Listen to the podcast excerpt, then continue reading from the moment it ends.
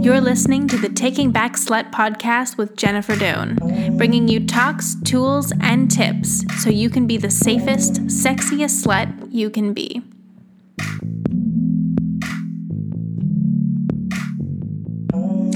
Welcome to the Taking Back Slut podcast. I am Jennifer Doan, and this week we're going to be talking all about periods.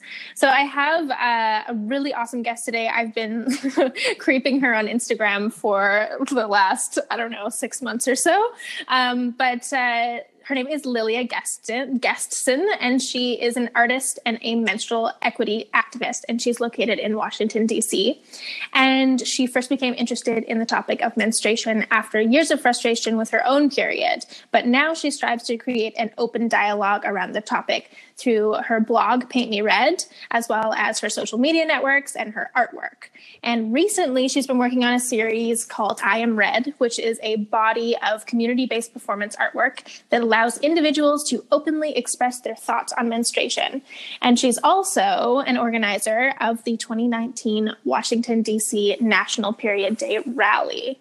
So, thank you so much for being with me today, Lilia. Thank you so much for having me. I've also been like stalking your Instagram account for about six months too, as well. Perfect. Stalk the when the stalkers finally meet. so I want to get started about talking about the reason I wanted to have you on in October is because the uh, the period day rally is coming up. It's on October 19th, as far as I am uh, informed. Yeah. But um, do you want to talk a little bit about what it is and like why we have it uh, and kind of what what goes on? I would love to. And this is like really great timing because it is coming up in, I guess it's a little more than a week now.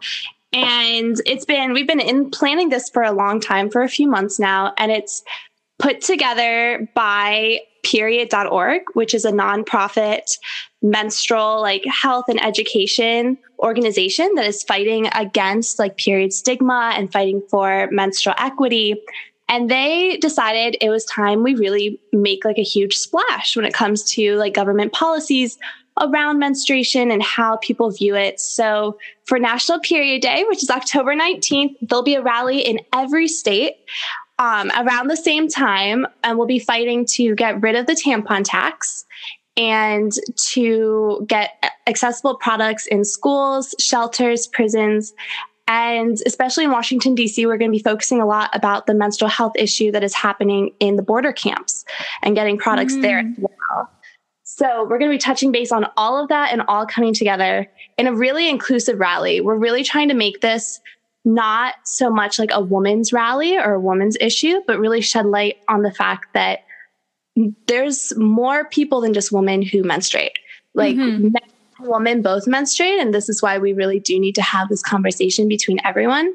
So we're really we're really trying to bring awareness to the fact that menstruation is no longer just a woman's issue because a lot of people who argue that like we shouldn't talk about menstruation are very much like this is a private matter that only women should have to deal with.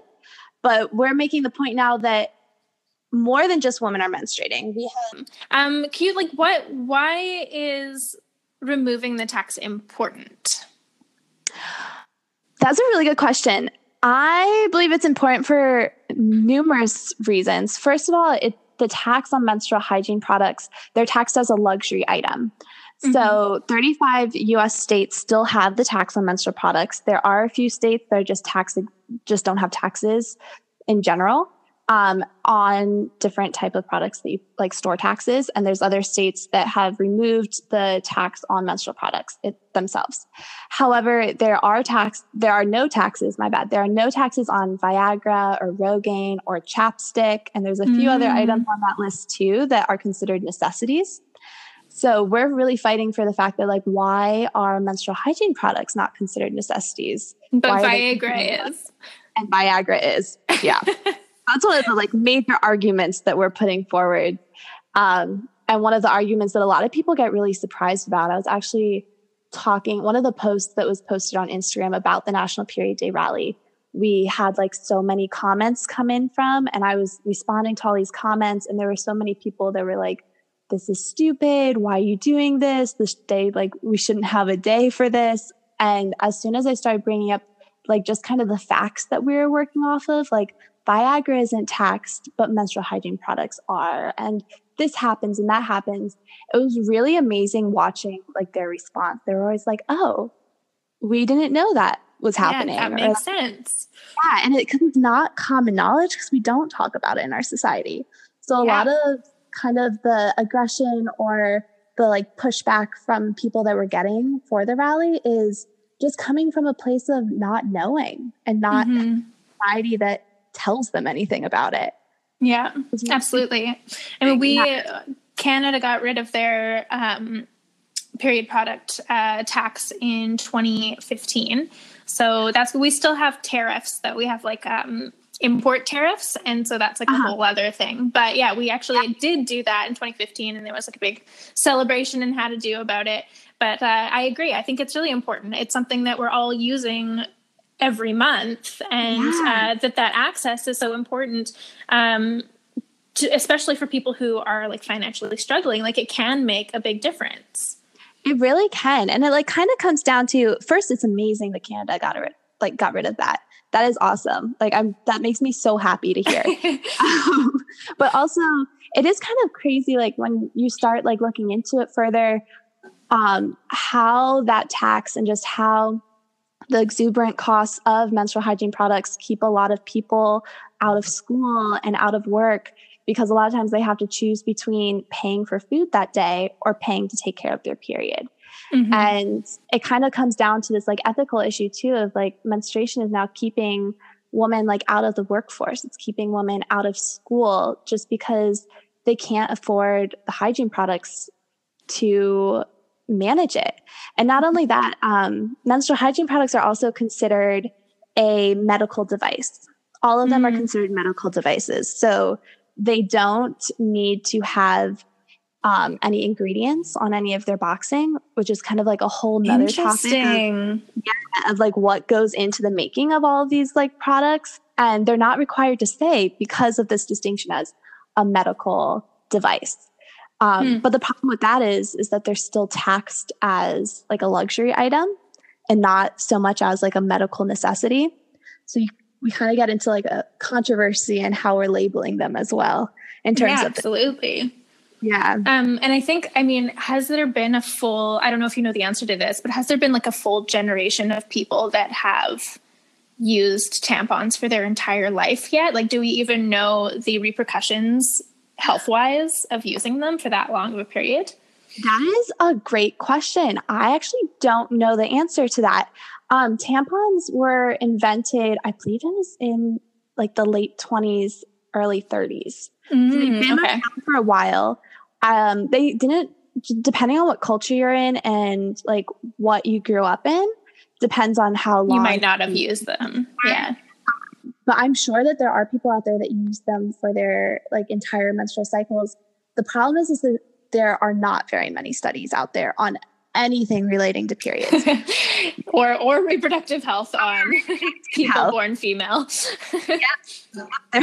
I've like been looking into it and trying to find like more studies on things and like the first study about like menstrual cups just came out like the first extensive study. Um, wow. I haven't heard of any like based on tampons that are like huge, like extensive studies of their long term effects.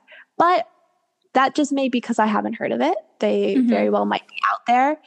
Um, but like I was also like reading a lot on like birth control and like hormonal birth control, and there's like no studies about that either. It's just like kind yeah. of crazy once you start looking into it and realize like no one's researching any of this, or at least the people who are researching it aren't getting enough funding to be able to like bring it to common knowledge. Yeah, it's I mean maybe it's being researched but we're definitely not being educated around it. Like I yeah. I know that like birth control is actually like a considered a level 1 carcinogen because it right. like can cause cancer down the road. Yeah. Uh, cuz it's hormone based. But right. um but people don't really talk about that. Obviously everyone should have access and be able to choose what birth control uh, and exactly. what period products are going to work for them. Um but uh, but they should be able to make educated choices around that. I think.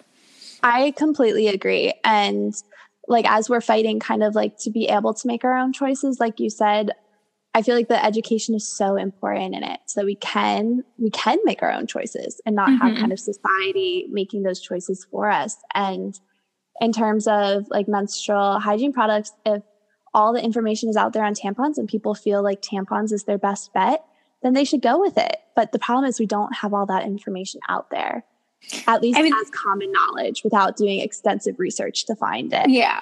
Uh, yeah. And uh, that probably has a lot to do with like all the stigma that surrounds yes. periods. Um, yeah. So how like how did you personally? You said you had like a frustrating experience with your own period and kind of coming to terms with uh, how it worked in your body. But can you talk a little bit about how you came to be more comfortable with your own period? I would love to. So I was I was a competitive rhythmic gymnast throughout like high school, throughout my teens, in my early 20s I shifted over to ballet and decided I wanted to become a professional ballet dancer. Um, and that lasted until I got injured. But throughout that whole process of being an athlete, of being um, a ballet dancer, I had to be dealing with my period the whole time. Mm-hmm. And unfortunately, like I wasn't able to use tampons at that point. My hymen was just too tight to be able to get a ta- tampon in, which was so frustrating. And I always thought there was something wrong with me until I started like researching it more and realizing that a lot of people have the same problem. Um, but so that always made my periods like a really difficult time of the month. And then I always had painful periods, and the pain progressively got worse in my early 20s. And it got to the point where I just like was like, something is wrong. like, it shouldn't, this is not how this experience should be. Um, and that's really what kind of brought me into like this researching menstruation, talking to people about menstruation. And it, it really wasn't until I started doing artwork, performance artwork based on menstruation and based on people being able to voice their opinions on it that I started to talk to hundreds of women about their experience and realizing that we're all going through really similar things. And all the things that I thought were just like weird to me, I found out like so many people around me were going through them and just no one talks about it to each other. And that really frustrated me because I was like, there's all this knowledge out there that no one's telling anybody. That's really like what kind of like turned me around into like really talking a lot about it and researching it a lot and using it in my artwork and trying to talk to as many people as I can to understand their experiences. It was just like that like click that oh my gosh, we're all going through this. Let's start sharing.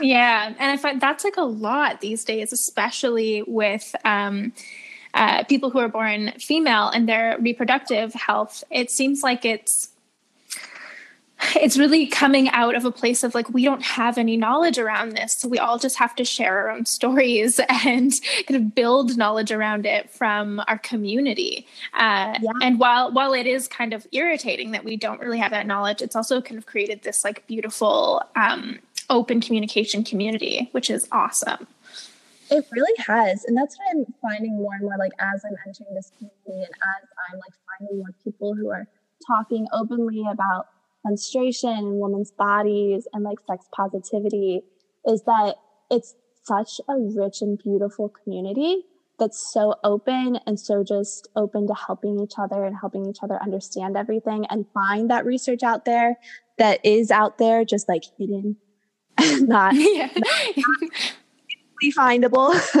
but it's just it's, it's so like um, amazing and comforting to know that there's so many out people out there who are looking for the same thing and looking for that communication. Absolutely, and that we're all going through it too. Yeah, definitely.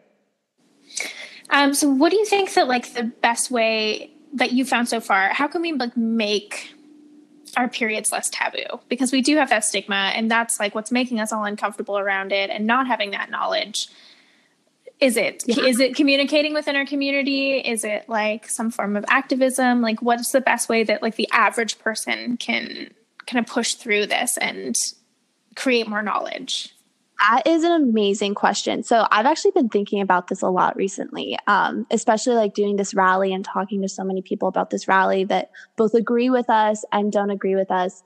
And I found that the best way to kind of break through this taboo has been to to communicate just with the people around you, communicate what's happening to you, communicate what's happening in general with our laws and with the stigma.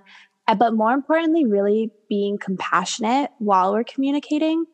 I've noticed that and like I I did this when I first started like talking about it. I was like, "Oh my gosh, like why are people not getting on board when I'm talking about I'm like people keep telling me they don't want to hear about this stuff and I realized that a lot of times when I was talking about it, I was like I I was saying it so passionately that it was kind of making it so that they were like turning away from it at the same time. So right. this is so important. Like, why aren't you like on board instead of instead of like thinking from like the perspective of society of how we really aren't taught it, especially especially men. Like we from like a young age, a lot of people aren't exposed to the topic.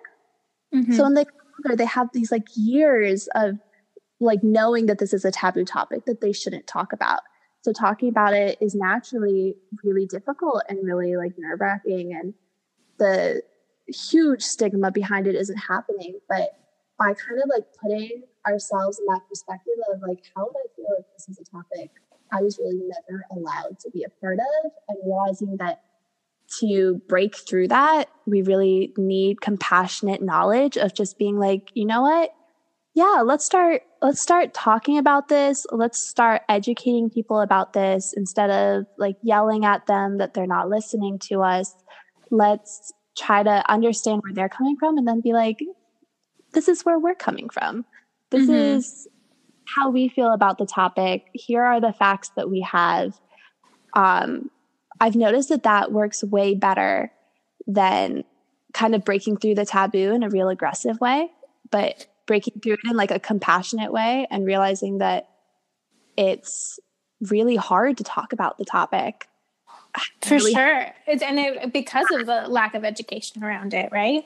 Um, especially with with people who were like were brought up as male like they just didn't like it probably it wasn't even part of their sex education. Like i don't know like some people have different experiences. Um, for me it was we were separate. So the the girls were in one room and the boys were in the other learning about sex ed.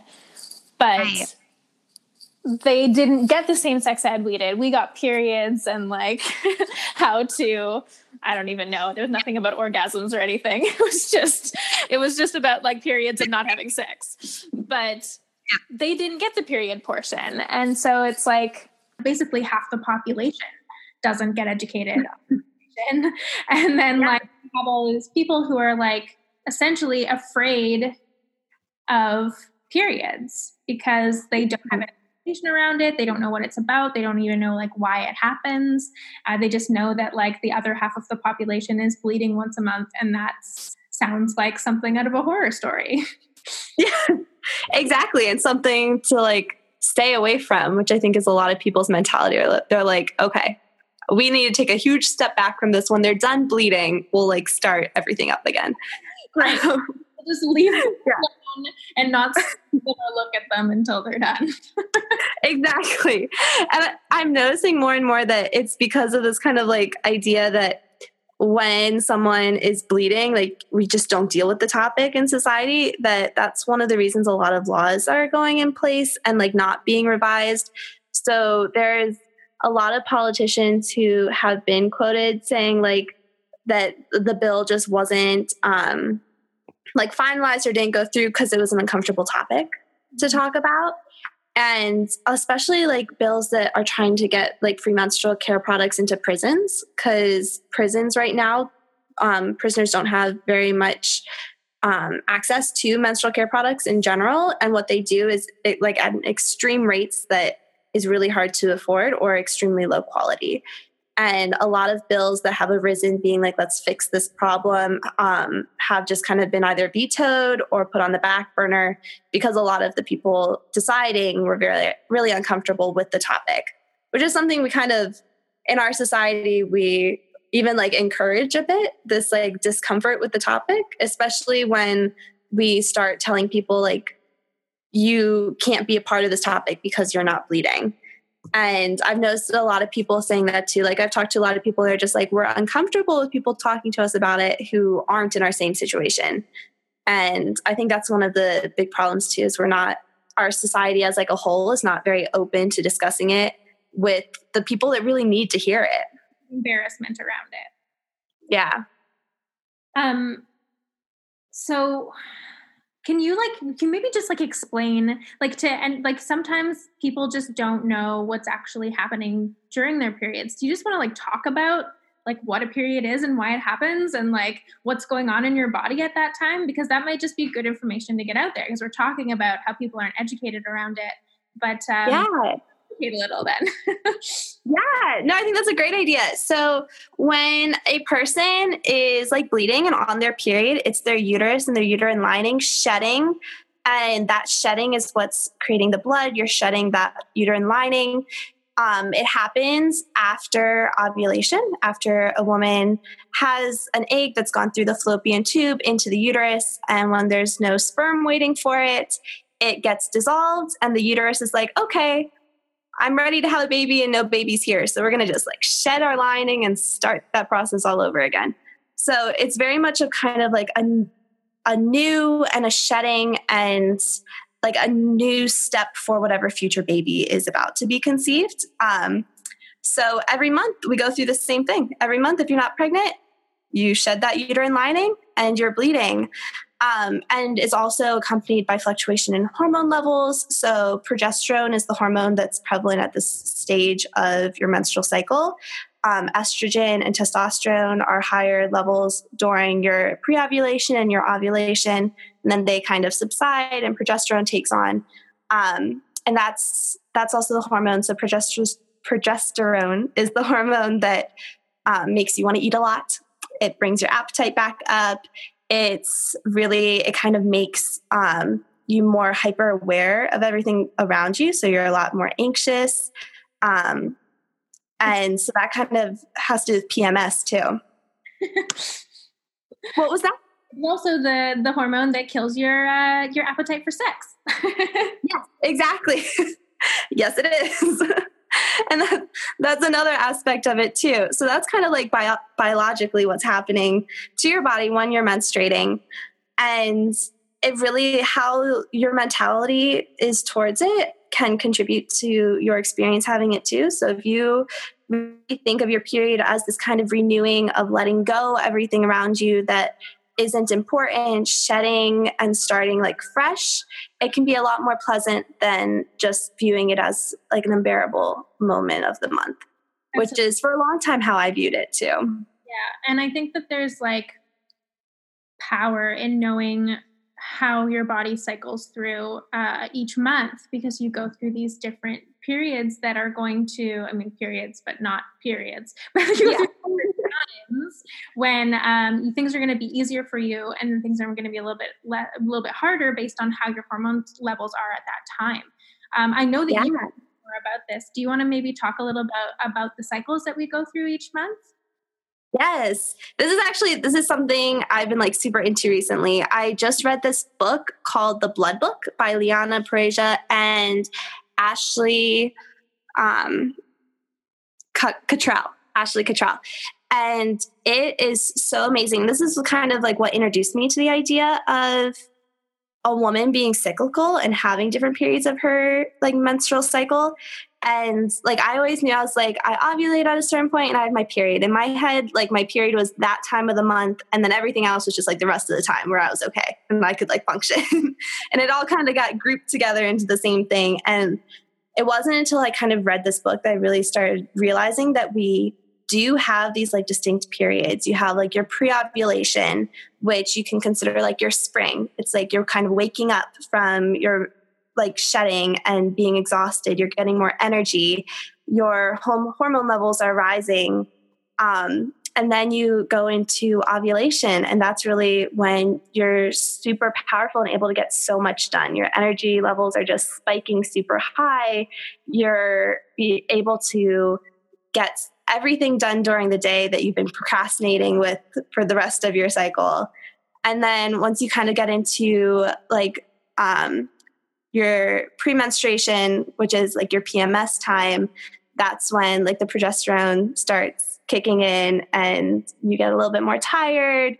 you get a little bit more anxious, you're more critical and aware of your surroundings, and then you menstruate and everything just starts new. And a lot of times you're exhausted when you're menstruating, your body's going through so much, shedding that much blood.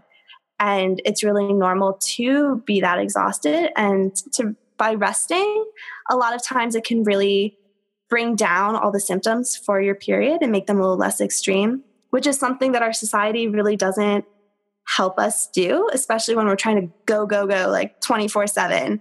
Um, Resting on our period is something that's really hard, but will really take away a lot of those symptoms that people experience that make it so terrible. Absolutely. And I've actually gotten to a place where I'll like schedule things based on where I am in my cycle. Yeah.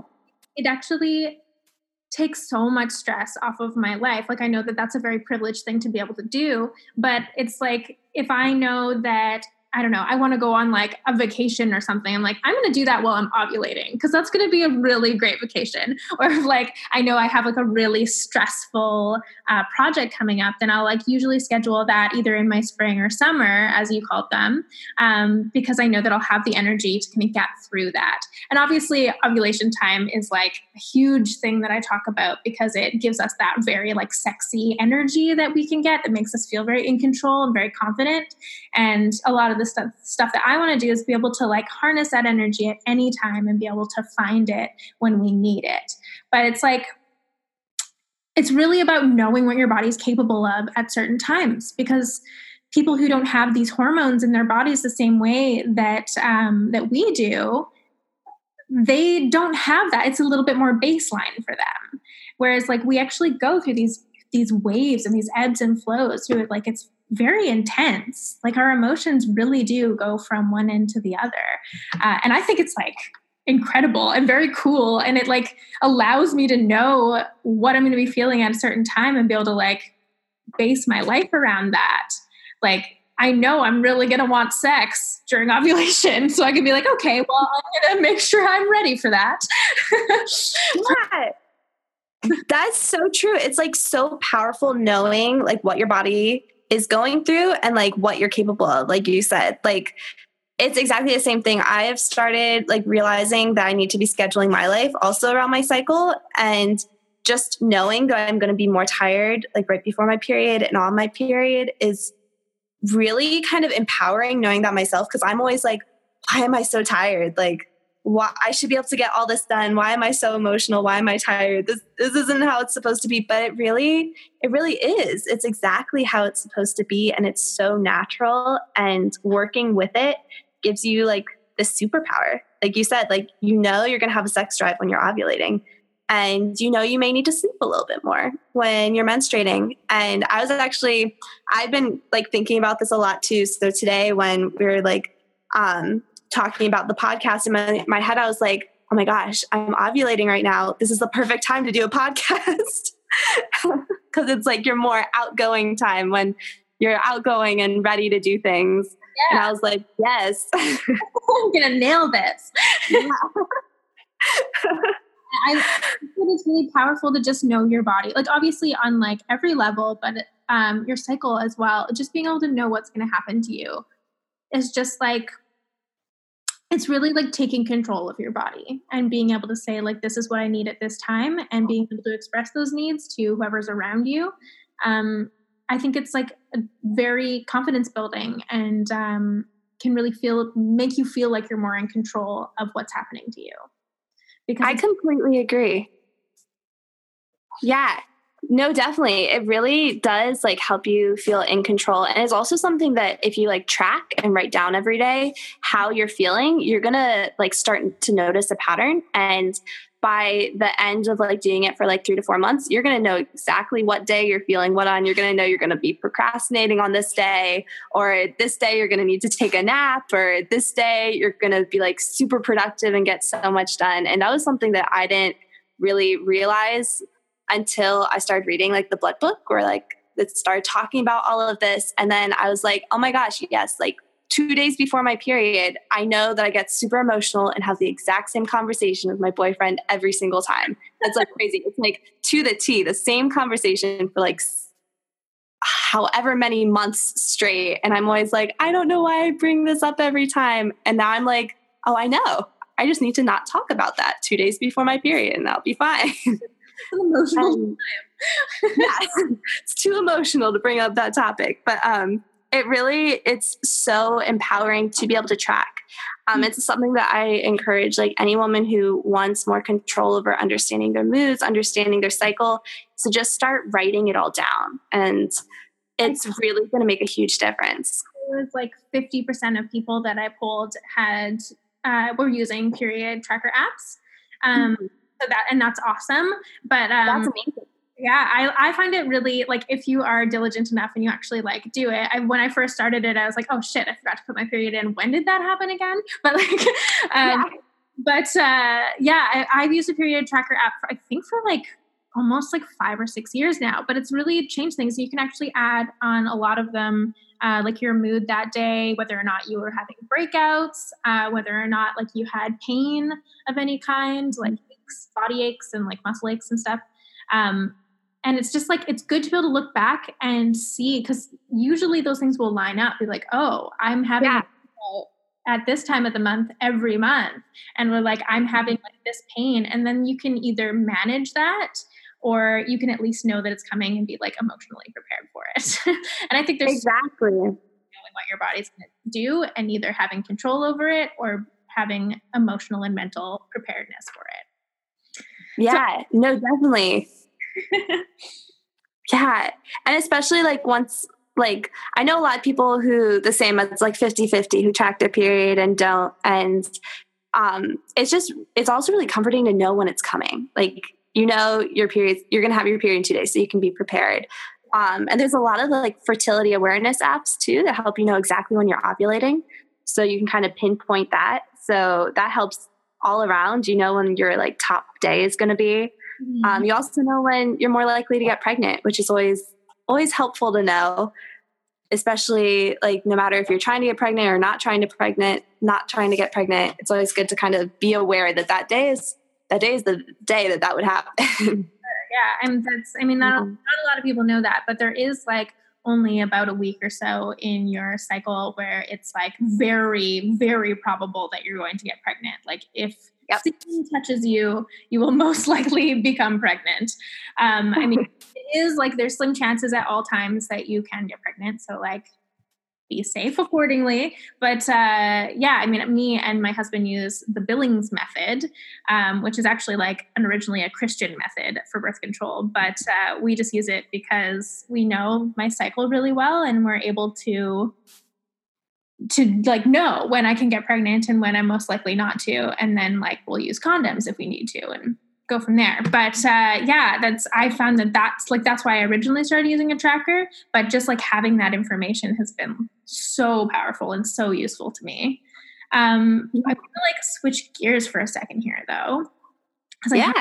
And we've been just like chatting like old friends. so we're just gonna be a long uh, I wanted to talk about.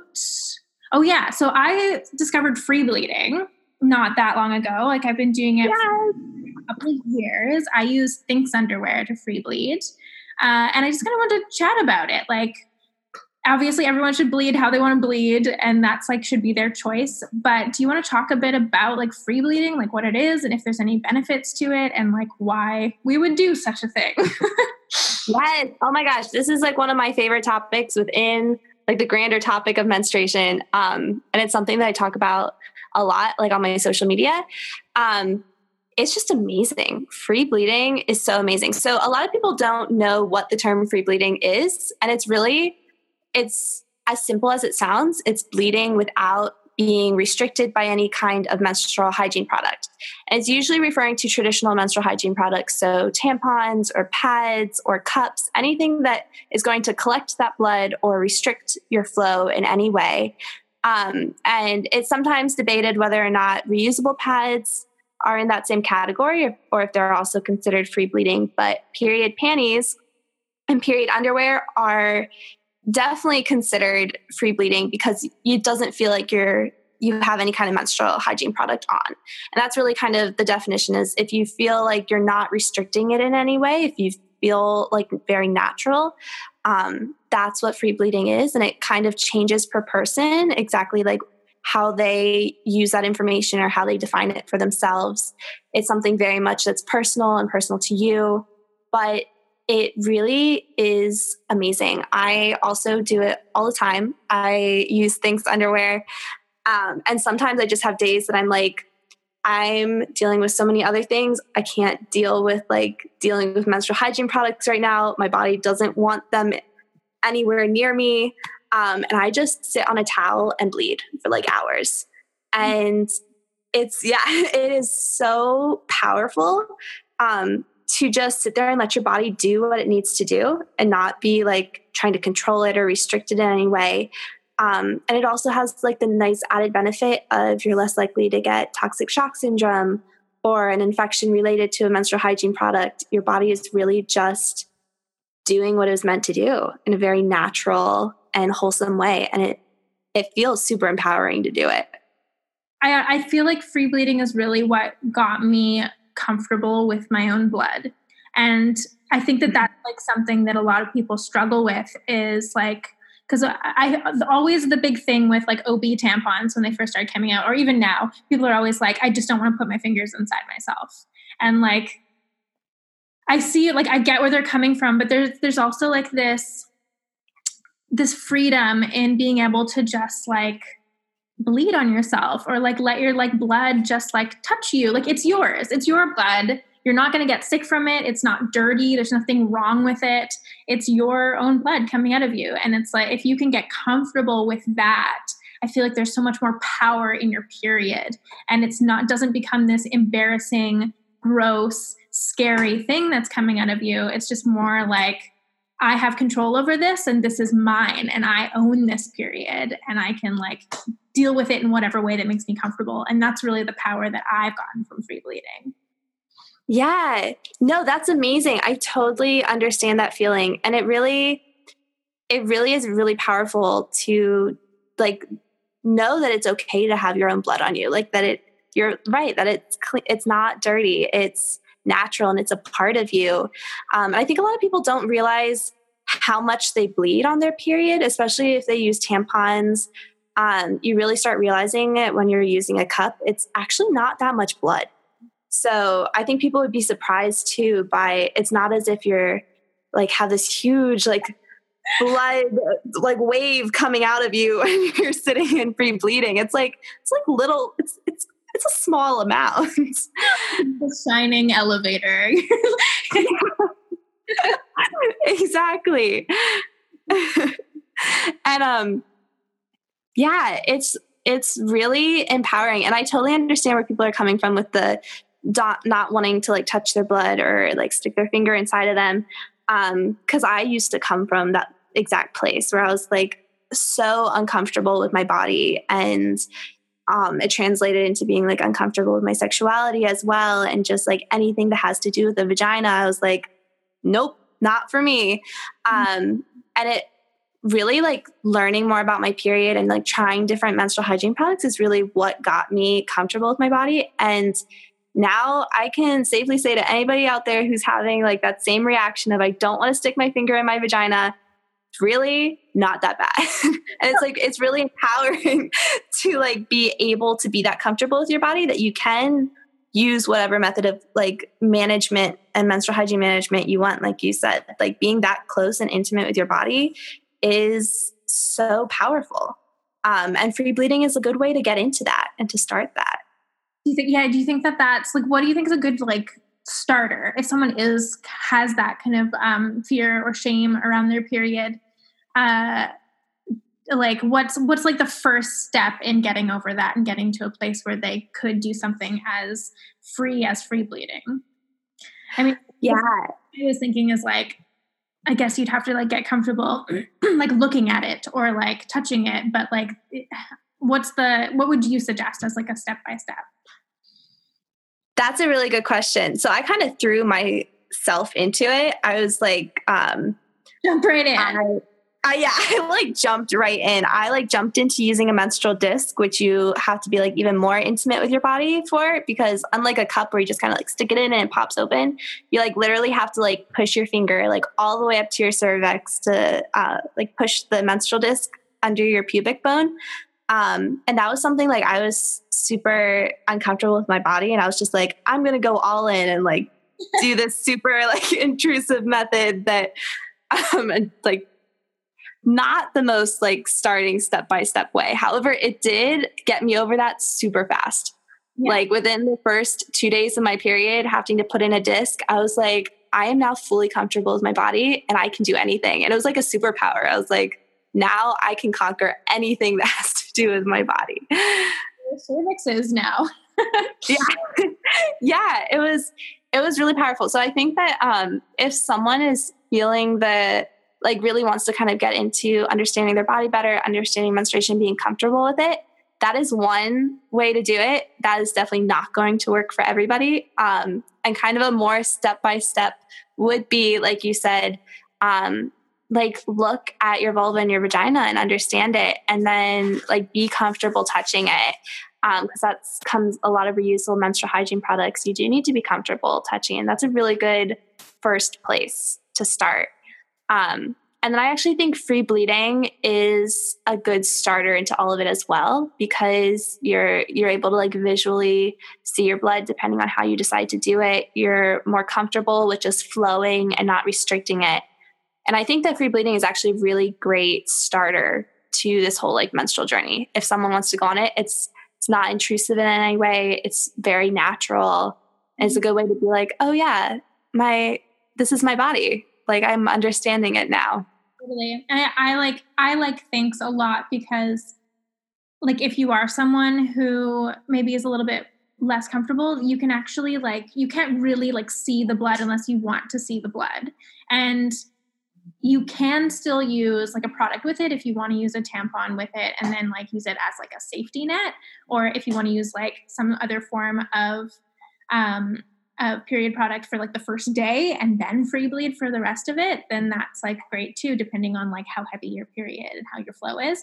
But that the reason I like it is because like it's a lot less like everyone's always like, oh, and then you're just your blood is there and like it's uh-huh. everywhere. and Like, well, how does how does things work? Like, are you just like sitting in a pool of your own blood? But it's like not very intrusive. Like it all kind of just disappears unless you've like just bled. You're probably not going to see it. Like unless you've just had like a, a like a bleeding. Like and then you just kind of take them off and you can literally just throw them in the washing machine like right away and you don't even have to like be part of it. But at the same time, you're still allowing your body to do what it needs to do without actually interfering with the flow or anything. Which I think is super cool.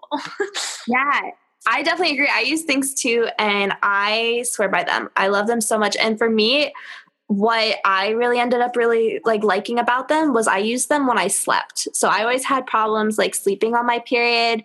Uh, mm-hmm. I'd like wake up like drenched in blood and I'd be like, oh my gosh. And it was like the thing I dreaded the most was waking up after a night of bleeding and like having to like take that extra time because I know that I'm going to need extra time in the morning to like clean it all up and figure out like get myself all sorted again. Um, and Thinx eliminated all of that. Like period underwear, I could sleep in it and wake up refreshed. I could sleep in underwear and not like layers of clothing with a towel under me. Yes. Um, yes. I was like, I'm like, yep, yep. yes. And it's just, it's so amazing. Like I can sleep through the night now. I don't have to wake up and like feel gross. Um, and it's yeah, it's amazing. I really using it for sleeping. I use it at the end of my period when my flow is lighter. And I've had a lot of people ask me the same thing, like, how do they work? And you're right, it just disappears. Like it goes into the lining, you don't see it. There's it's really like the perfect product for getting comfortable with your body and not restricting it in any way. Hey, Thinx. Sponsor us, please. Send us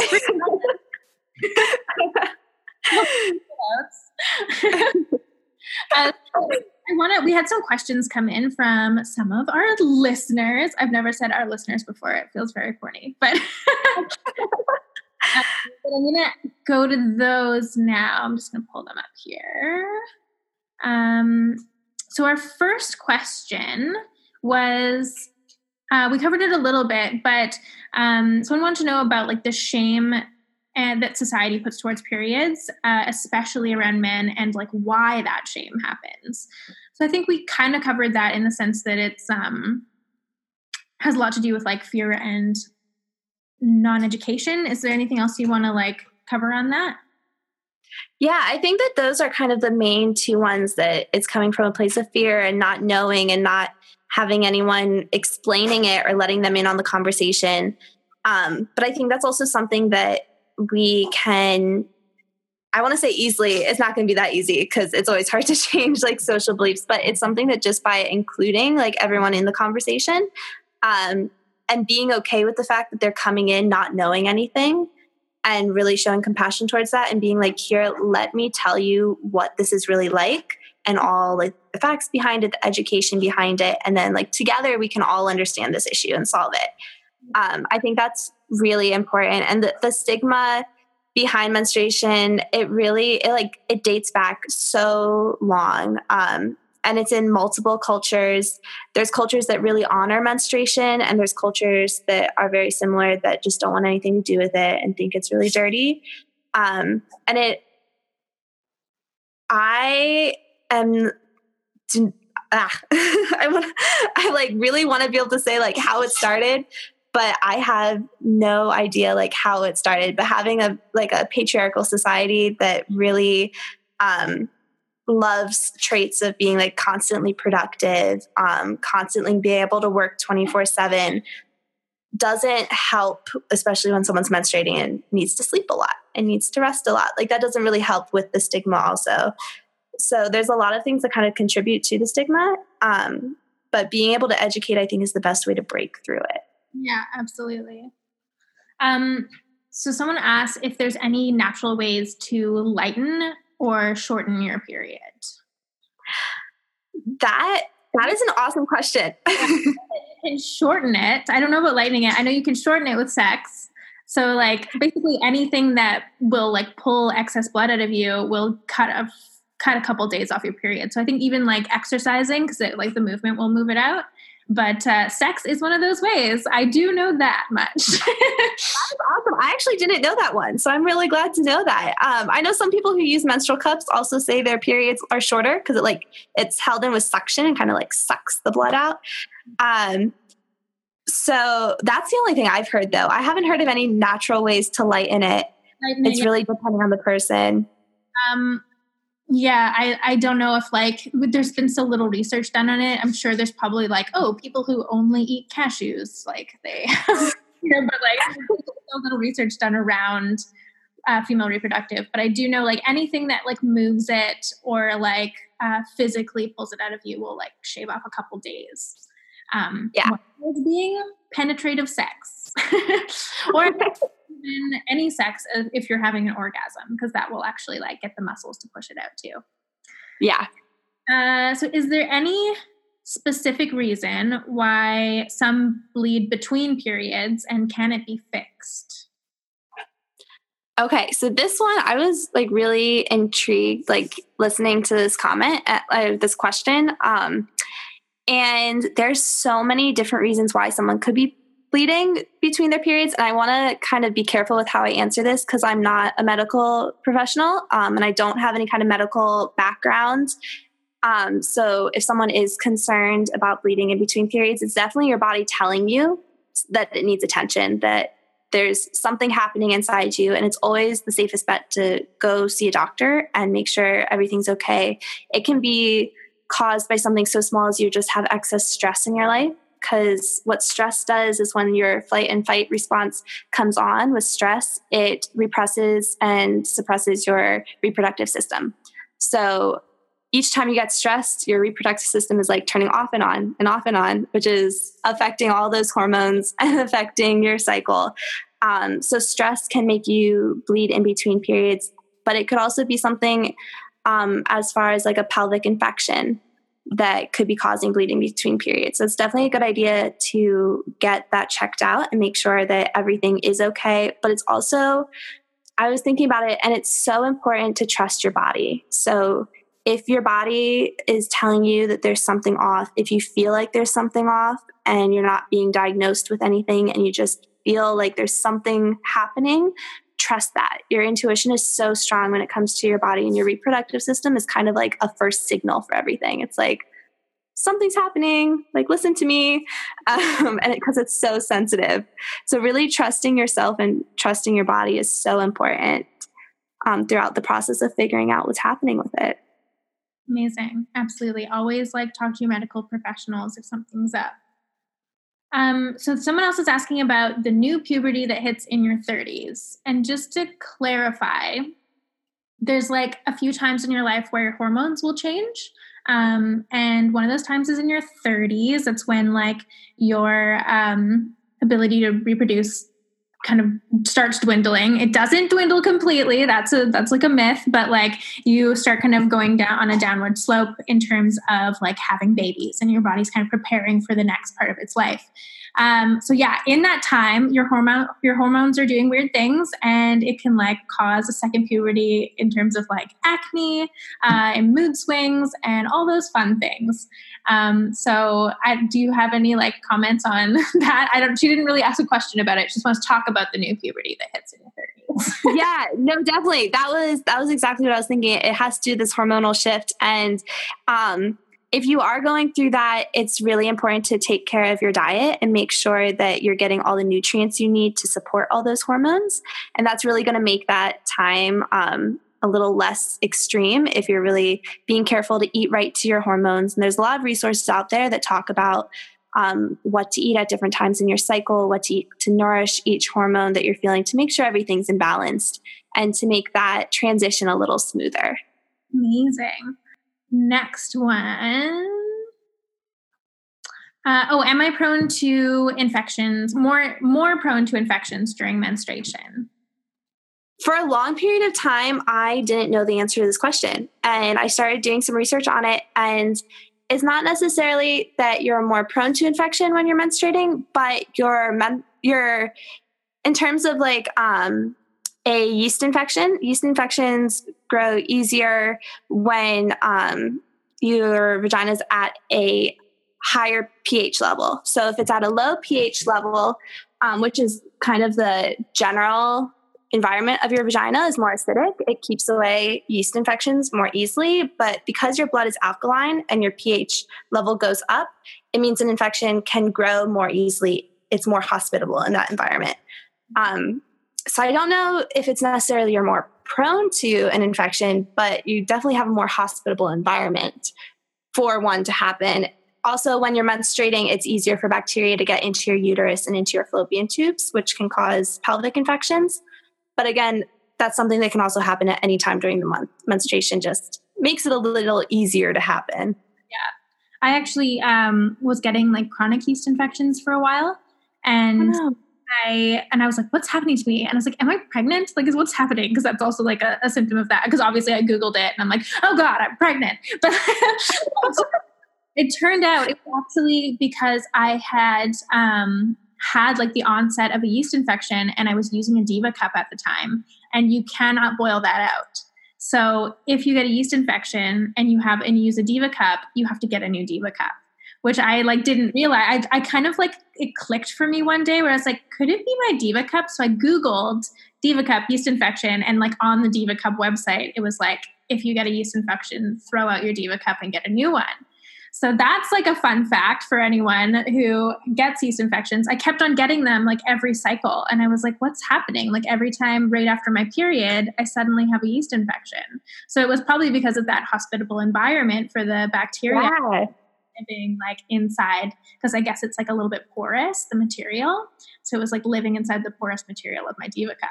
Fun fact. Oh, it was just like everything was the right timing with that. It was like in the cup during menstruation. so that, that's one fact about about diva cups that I didn't know until until it happened to me. And which segues into our last question here, which is uh, their Diva Cup doesn't open properly for them. So, how can they be ecologically responsible? Uh, I guess, and what period products can they use to be ecologically responsible since a Diva Cup isn't fitting properly for them? Yeah. So, First, if they like the idea of using a cup, there are so many cup brands out there that are all shaped differently um, for every person's individually shaped body. So a diva cup may not be opening just because it's the wrong shape. Um, it's a little bit more of an elongated cup with a really small stem. So that may not be the right shape or the right firmness for um, that person. So if you're having trouble getting that cup opening, it might be a good idea to try a different cup company um, Put a Cup in It is a really great website that has a cup quiz that you can take, and it like asks you a ton of questions about your body, and then it tells you a bunch of cups that would work really well for it. Yep. And yeah, that's how I found my cup, and they were like spot on. It like fits perfectly. Um, yeah, I use Saalt Saalt cup which you can get at target and it works really well for my body but that that is a really big thing that um, there are cups that are like firmer and softer. There's cups that are more elongated, that are smaller, that have longer stems, shorter stems. It's really finding what works well with your body. But on that note, you can also try menstrual discs. There are reusable menstrual discs out there. They work slightly different from a menstrual cup. Rather than sitting in your vaginal canal and be like staying in through suction, they you actually push it all the way up into your fornix, which is the area um, it's kind of that open space beneath your cervix, right above your vaginal canal. You push it up and you tuck it under your pubic bone, and it just stays in due, due to your anatomy. It just like tucks right under and stays in. There's no suction, there's no opening or closing that needs to happen. There's only one way to put it in. That could be a really good option for people as well. There's a there's three brands of reusable discs out there that I know of. Um, Intimina has a Ziggy disc and uh, the Nixit disc, and then there's one more, and I'm blanking on the name of it. Um, and I don't. I can pull a link and we'll put it in the in the bio after if you think of it. Yeah, that would be great. I can definitely find that quick. Um, and then there's also using the reusable underwear. Mm-hmm. Um, and like Thinx underwear, there's a few other brands out there too that that's a really great option. And some people even use sea sponges. So this is yeah, this is something I have not tried personally, but apparently sea sponges are supposed to be really good menstrual hygiene management products, um, and it works similar to a tampon, but it's a sea sponge. So that might also be something to consider. Very cool. I'm assuming that works kind of like the sponge, like the old like birth control thing. But yeah, that's yeah. Um, yeah, Diva Cups didn't really end up working for me that well either. Like it was just like a um, like a sizing thing. I also have like a really fun TMI story about this time that I was trying to put.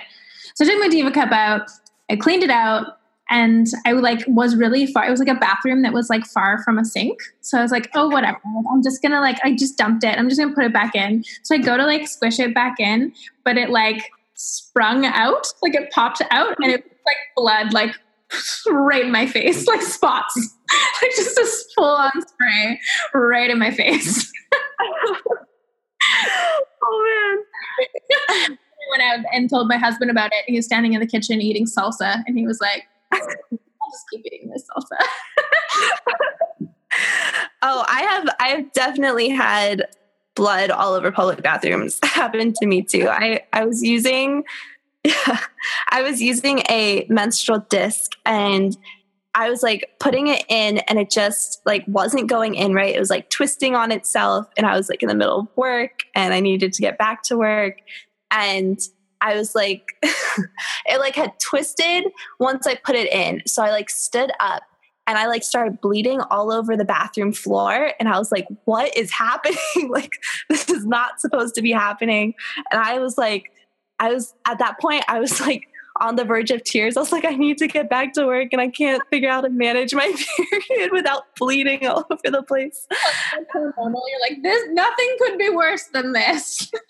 exactly. It was it was definitely an interesting experience. Um and that is when I realized that my disc was twisting on me the whole time and I needed to actually just take it out and put it back in again. Uh, which solved everything, but wasn't it wasn't an emergency. Everything was okay. everything was okay. Uh, this has been awesome. Thank you so much. For we'll end on our like gross period stories. more because they're a hilarious and b remind us that like blood is fine and you're not going to die from it. exactly. And we all have so many similar like situations that we're always like, why is this happening to me? And then you realize that this is happening to everybody and it's everyone. Yes. Yeah. in our own blood every month. yeah. this has been so much fun though. Thank you so much for having me on this. Yeah, so it's so easy to talk to you. I feel like I've known you for years. This was extremely educational. I think that like not a ton of people are that informed about their periods, and I think this is going to be really helpful in that sense. Um, yeah, if you if you want to connect with Lilia, uh, do you want to let them know your website and the best social places to follow you on? Yeah, so I'm most active on Instagram. If you follow me at Lilia underscore Guestin, that's the place that you'll find me most active. You can also find me on Facebook. Um, I post things on there as well, just not quite as frequently, um, under Lilia Guestin. And then my website is liliaguestin.com, and my blog is paintmeredblog.weebly.com. And you can find me on all of those. If you want to see my artwork more, you can find it on my website. If you want to see posts about periods, you can head over to my blog and you can find all of the above on my Instagram and most of it on my Facebook. got really amazing content that will make you feel more comfortable about your periods. Uh, I'm sure she would be totally fine if you popped into her DMs to ask her a question about your period too. Uh, it's all about. Please do. So yeah. Yeah. So, go ahead. Yeah. I was gonna say I'm always game to talk. Period. So if you like ever have a question, definitely DM me. If you just want to like talk stories, I'm totally into that too. Like, feel free to reach out with to me whenever. Well, where people can talk about their their menstruation too, right? That's yeah. not happening or no? What was that? Is that still happening? You had that menstruation story thing going on. That is definitely still happening. I need to be promoting that way more than I am, but that is still happening. The Tell Your Menstrual Story. You can go onto my website, liliaguestin.com, and write in your menstrual story. And I post it on my website. And I'm trying to create this collected community of stories where we can all like see what each other's been experiencing all connect start this communication. So if you want to start voicing your experiences with menstruation please head over to my website um, and tell your menstrual story. Amazing. So that's just anything about your menstruation like how you anything. like a gross story about your diva cup exploding in your face anything that you want to say. All of the above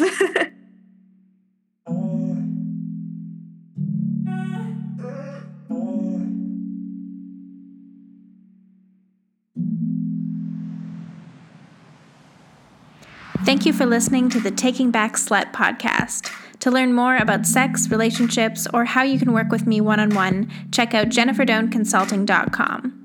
Or for unapologetic nudes and sex rants, check out my Instagram at J E N N underscore D O A N.